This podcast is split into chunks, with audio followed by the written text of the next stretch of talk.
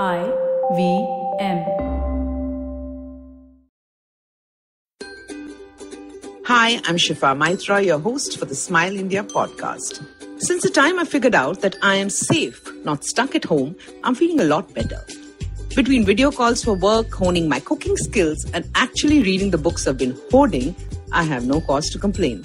Hope you're doing well too. And here is news to make you feel better. A small Pune based company, My Labs, has proved to be literally a lifesaver in the current crisis. Dr. Gautam, who owns the company, got a buy in from his team. And then, in a record six weeks, they created a COVID 19 testing kit that delivers results in two and a half hours. It earlier took two days. It's also far cheaper than imported kits and totally made in India. Well, that's called serving the nation at a time of need.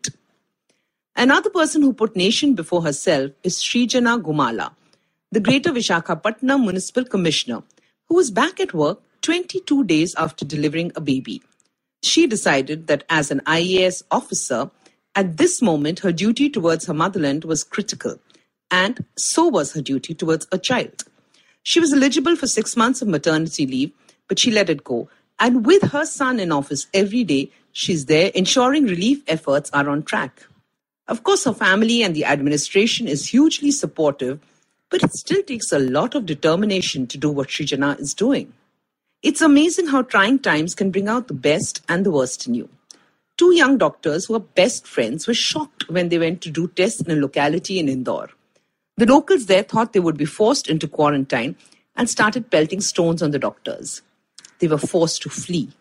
But the next day, the, the next day, with police protection, these two were back and they first counseled the people, who then agreed to get tested.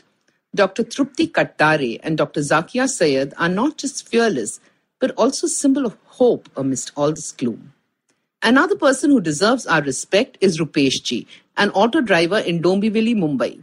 He stayed home like the rest of us, but one night to help an ailing neighbor, he took her in his auto to the hospital.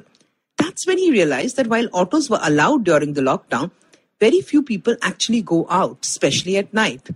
So now, every night with his mask and sanitizer, he goes to work. He's glad to help ill people, nurses, and policemen who are at the front line. Everyone loves his smile and positive attitude and insist on paying him despite his refusal. It's actually helping each other that's working today. So here's a request to you. The next time you're stepping out to buy something, ask your neighbors if they need something too so they can be saved a trip. Ask your building watchmen and guards if they need a meal or tea and provide it. Go and feed stray animals at 6 in the morning. It's permitted by the law. And then make sure you check out more positive news on my page, Good News Indians, on Facebook. Check out interesting podcasts on the IVM website or wherever you hear your podcasts. Stay at home, stay safe.